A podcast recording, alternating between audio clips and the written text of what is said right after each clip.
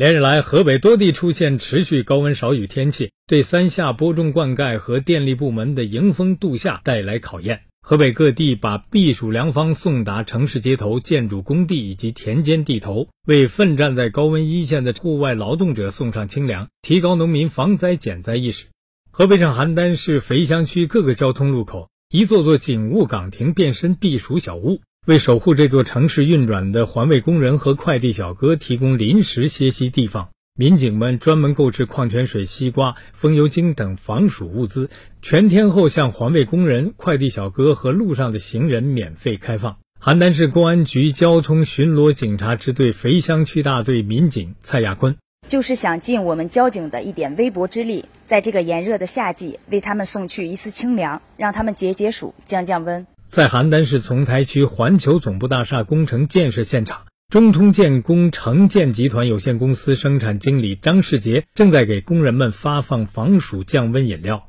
中通建工城建集团有限公司生产经理张世杰：从早晨六点开始，到中午十一点，我们就是全部停工，一直到晚上之后凉快的时候，让工人台作业。而且根据这个天气炎热的情况，给工人买了茶叶，熬了绿豆汤，还有白糖。现场的所有的喷淋每小时二十分钟，保证工人的身体健康。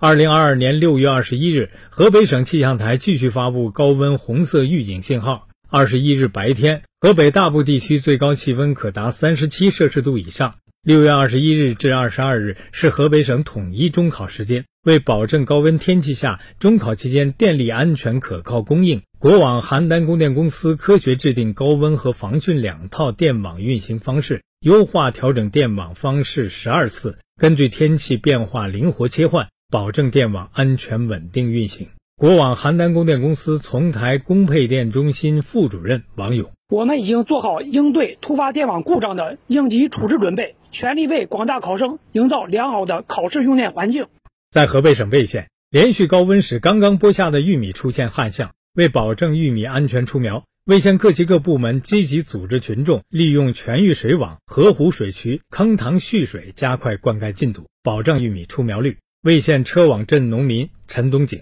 这高温持续了好几天了，有些地块旱象挺严重，幸亏政府及时调水，现在基本都浇了一遍，能保证玉米出苗了。